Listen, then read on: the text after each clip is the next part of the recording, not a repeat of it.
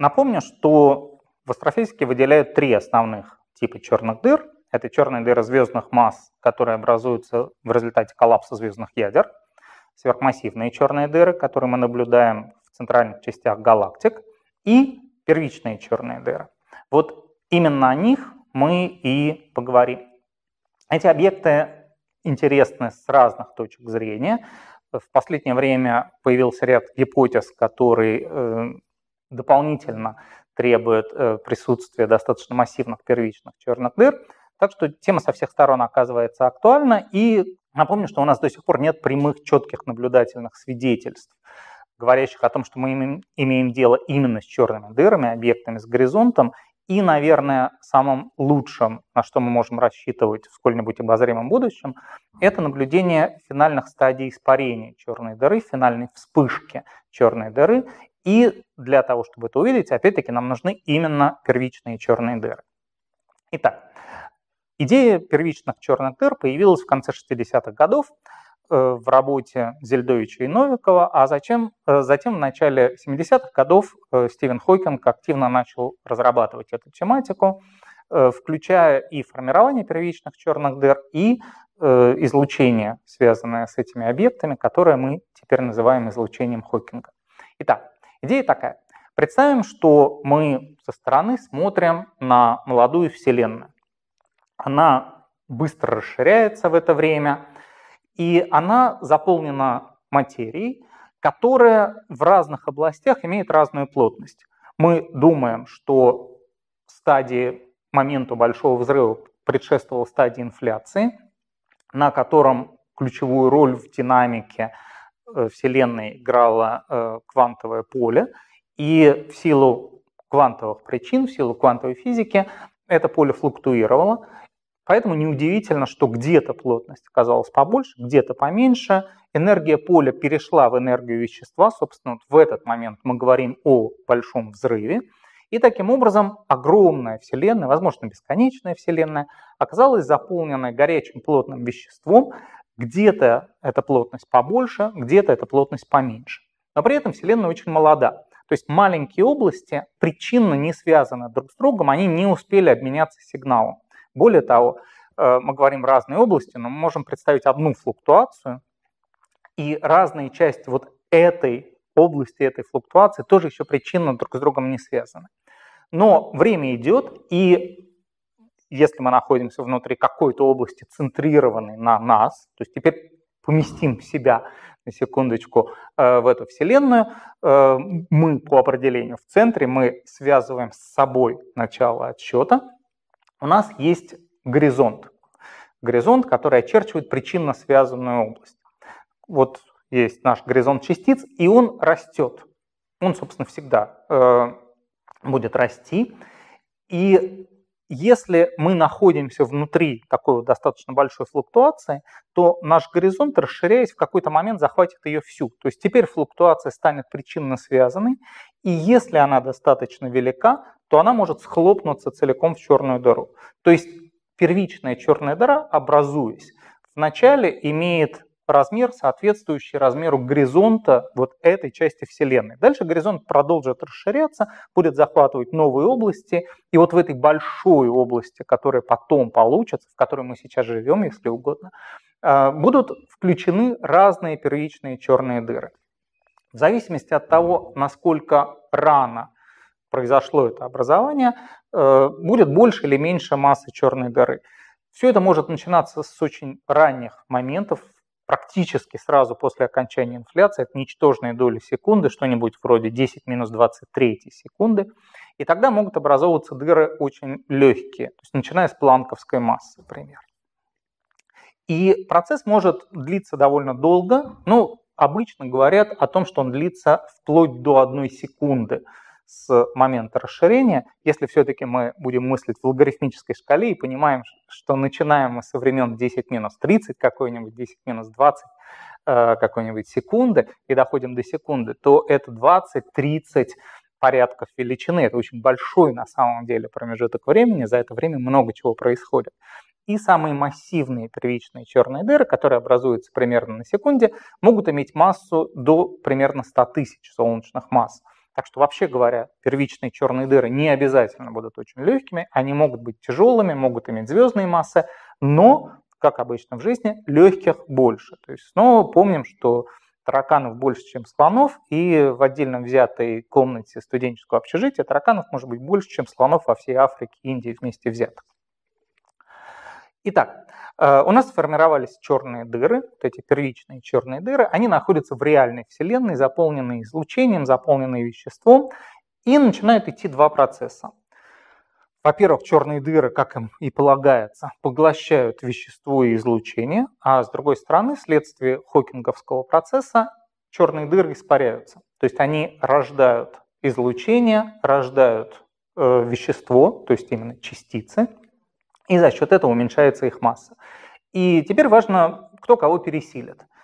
Маленькие черные дыры испаряются очень эффективно, большие черные дыры испаряются медленнее, у них будет меньшая температура. И поэтому легкие черные дыры действительно очень быстро заканчивают свою жизнь. Последняя стадия испарения – это фактически взрыв, то есть они довольно быстро взрываются, мы не знаем, остаются ли при этом какие-то совсем микроскопические остатки. Существует гипотеза, согласно которым после испарения черной дыры остается э, неустранимый остаток примерно планковской массы, 10 минус 5 грамм, и э, такие объекты будут выглядеть как очень необычные элементарные частицы, если угодно они будут действительно иметь микроскопический размер. Напомню, что размер черной дыры – это примерно 3 километра для массы одна масса Солнца. Ну а дальше он масштабируется с массой. Вы можете представить себе, что, естественно, при планковской массе э, размер будет примерно планковской э, у черной дыры. Более тяжелые черные дыры испаряются медленнее и поэтому доживают до наших дней. Если мы говорим о самых легких черных дырах, которые дожили до нашего момента, родившись в ранней Вселенной, то это масса примерно 10 в 15 грамм. Это масса такого довольно крупного, но вполне себе заурядного астероида, если сравнивать с чем-то летающим в нашей Солнечной системе. При этом размер, естественно, ничтожный размер, как у элементарной частицы. Грубо говоря, размер, как у протона. И вот эти объекты самые легкие первичные черные дыры привлекали, начиная с 70-х годов, большой интерес, поскольку они, с одной стороны, являются реликтами очень ранней Вселенной, и если мы их обнаружим или обнаружим следы их присутствия, то мы получим непосредственную информацию из самых первых ничтожных долей секунды. Представьте, сейчас у нас есть непосредственная информация в виде реликтового излучения. Это 380 тысяч лет примерно после Большого взрыва. У нас есть данные о первичном содержании элементов. Это первые три минуты, э, как мы все помним название замечательной книги Стивена Вайнберга. Если мы зарегистрируем, поймаем, увидим испарение первичных черных дыр, то это будут первые ничтожные доли секунды. И это будет прямая информация, это очень важно. Э, у нас будут такие как бы зонды э, молодой Вселенной, реликты этой очень молодой Вселенной, параметры которых э, говорят о свойствах в этой самой ранней Вселенной. Первичные черные дыры, вот эти легкие, можно обнаруживать разными способами. Самое лучшее, конечно, увидеть вспышку. Но мы помним, что у нас была черная дыра. Ну, вот если такой размер покажем, то это довольно массивная все-таки черная дыра, а, но показывать микроскопический размер на пальцах трудно. А, вот она у нас испаряется, испаряется потихоньку, но все быстрее, быстрее, быстрее. И вспышку мы видим, когда масса черной дыры уже становится очень маленькая. Масса становится 10 десятый грамм. То есть это уже действительно очень мало, это меньше массы маленькой-маленькой кометы. И поэтому такая вспышка она не обладает очень большой энергетикой. И основная доля излучения будет испускаться в гамма-диапазоне, но мы не можем видеть такие вспышки с больших расстояний, просто потому что энергии мало, и гамма-квантов образуется не настолько много, чтобы наши гамма-детекторы могли это обнаружить с расстояния больше, чем несколько парсек. Так что э, прямое обнаружение вспышек в гамма-диапазоне имеет отношение к самым близким Э, черным дырам, которые не просто находятся в нашей галактике, не просто в диске галактики, но находятся в непосредственной солнечной окрестности ближе, чем Альфа Центавра, например, уже совсем-совсем вокруг нас. А, было бы очень здорово увидеть такую вспышку, повторюсь, со всех точек зрения, включая самые-самые фундаментальные. Это было бы крайне интересно, крайне важно. А, например, финальные стадии испарения черной дыры – это э, квантово-гравитационный процесс, а, зависит от теории квантовой гравитации, которых у нас пока нет. И, например, можно было бы э, пронаблюдав этот процесс, сказать, работает или не работает э, теория петлевой квантовой гравитации, поскольку петлевой квантовой гравитации и в других подходах, например, в теории струн, финальные стадии испарения черных дыр проходят немножко по-разному. Петлевой квантовой гравитации на финальных стадиях образуется белая дыра, поскольку там нет сингулярности, все состоит из маленьких петелек, и в центре черной дыры – находится вот такой конгломерат этих петелек, э, горизонт уменьшается по мере испарения, и, наконец, доходит до размера вот этого условного шарика э, из петелек, и тогда у вас черная дыра превращается в белую, вспышка получается более мощная, к слову сказать, поскольку этот процесс происходит при массе еще далекой от совсем минимальной, ну и, безусловно, очень далекой от планковской массы, и вспышку можно видеть с более далеких расстояний. Кроме того, э, существовали и существуют гипотезы, результаты расчетов, которые показывают, что вспышка может быть видна не только в гамма-диапазоне. Например, в 70-е годы Мартин Рис показал, что вспышка может быть видна в радиодиапазоне. С этим связана большая интересная история. Э, можете погуглить и почитать историю создания Wi-Fi. Ключевой элемент э, технологии Wi-Fi был придуман радиоастрономом, радиоинженером а, который как раз пришел в радиоастрономию отчасти, будучи мотивированной идеей обнаружить радиовсплески, связанные с испарением первичных черных дыр. Однако некоторые расчеты показывают, что все-таки мощной радиовспышки не будет, энергия будет все равно уноситься в гамма-диапазоне, но тем не менее гипотеза радиоизлучения остается достаточно популярной, его будет видно с больших расстояний, вплоть до тысячи световых лет, и э, когда в 2007 году были открыты э, быстрые радиовсплески, до сих пор остающиеся такими непонятными загадочными явлениями, несколько тысяч раз в день на земном небе вспыхивают очень мощные, очень короткие миллисекундные э, радиоисточники. Что это такое, непонятно. Но вот после открытия второго всплеска была высказана идея, что это могут быть испарения черных дыр. Хотя сейчас эта модель уже не кажется лучший для объяснения всей совокупности быстрых радиовсплесков. Что еще мы можем э, сделать? При испарении черных дыр э, излучается гамма-излучение. Это гамма-излучение потом распространяется по Вселенной. Мы можем не видеть саму вспышку, но если где-то происходит довольно много таких вспышек, то будет лишний гамма-фон. И люди ищут нет ли лишнего гамма-излучения, связанного, например, с центром нашей галактики, лучше говорить, с центральной частью, потому что речь не идет о самом-самом центре, с центральной частью нашей галактики или с близкими галактиками. Почему так? Потому что черные дыры в целом вот эти микроскопические первичные черные дыры ведут себя фактически как темное вещество ну и какой-то очень небольшой вклад вносят в темное вещество. Поэтому их пространственное распределение во Вселенной должно примерно соответствовать распределению темного вещества. То есть их будет больше в скоплениях галактик, внутри галактик, а внутри галактик их будет больше в центральной части. И, соответственно, там они будут доходить до финальных стадий, излучать это гамма-излучение. Мы не видим отдельные вспышки, но все это складывается в сплошной гамма-фон. Идут поиски такого фона. Кроме того, важно не забывать, что рождаются и частицы, в том числе э, электроны и позитроны, протоны и антипротоны, поскольку черная дыра должна оставаться электрически нейтральной. И мы можем обнаружить эти лишние частицы. Но обнаружить электроны и протоны лишние трудно, потому что их и так много. Зато позитронов и антипротонов, то есть антивещества, мало. И точно так же, как в тарелке супа очень трудно обнаружить лишнюю чайную ложку воды, но очень легко обнаружить лишнюю чайную ложку соли, нам проще искать лишние античастицы, чем лишние частицы.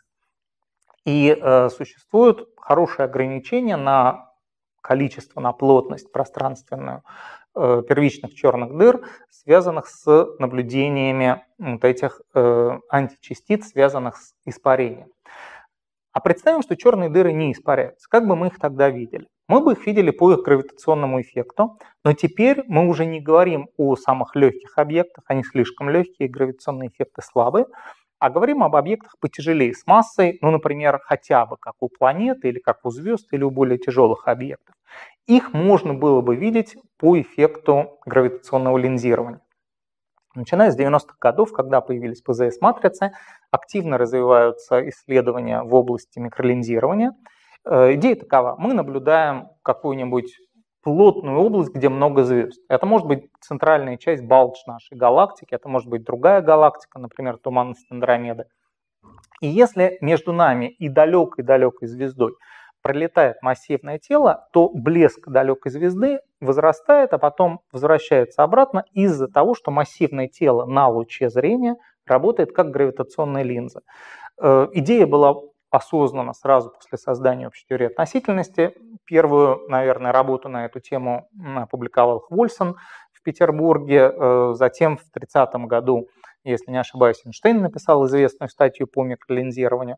Но эффект долго не удавалось открыть, потому что сразу было ясно, что нужно одновременно в течение, скажем, года измерять постоянно блеск миллиона звезд, что тяжеловато сделать, но пока у вас не появляются мегапиксели. Как только у вас появляются мегапиксели, вы одновременно в плотном поле, э, когда снимок совсем усыпан звездами, можете отслеживать блеск миллионов звезд, и э, эффект работает. Известно огромное количество событий микролинзирования, в том числе на одиночных черных дырах.